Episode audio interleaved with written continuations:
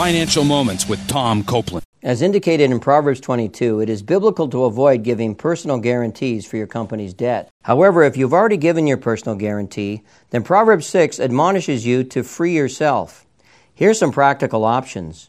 Based upon Christ's admonition in the parable of the tower, develop and implement corporate and personal budgets to ensure that you spend less than you earn and have a surplus to pay down debt. Once the debt is to an acceptable level, ask the bank to forego your personal guarantees.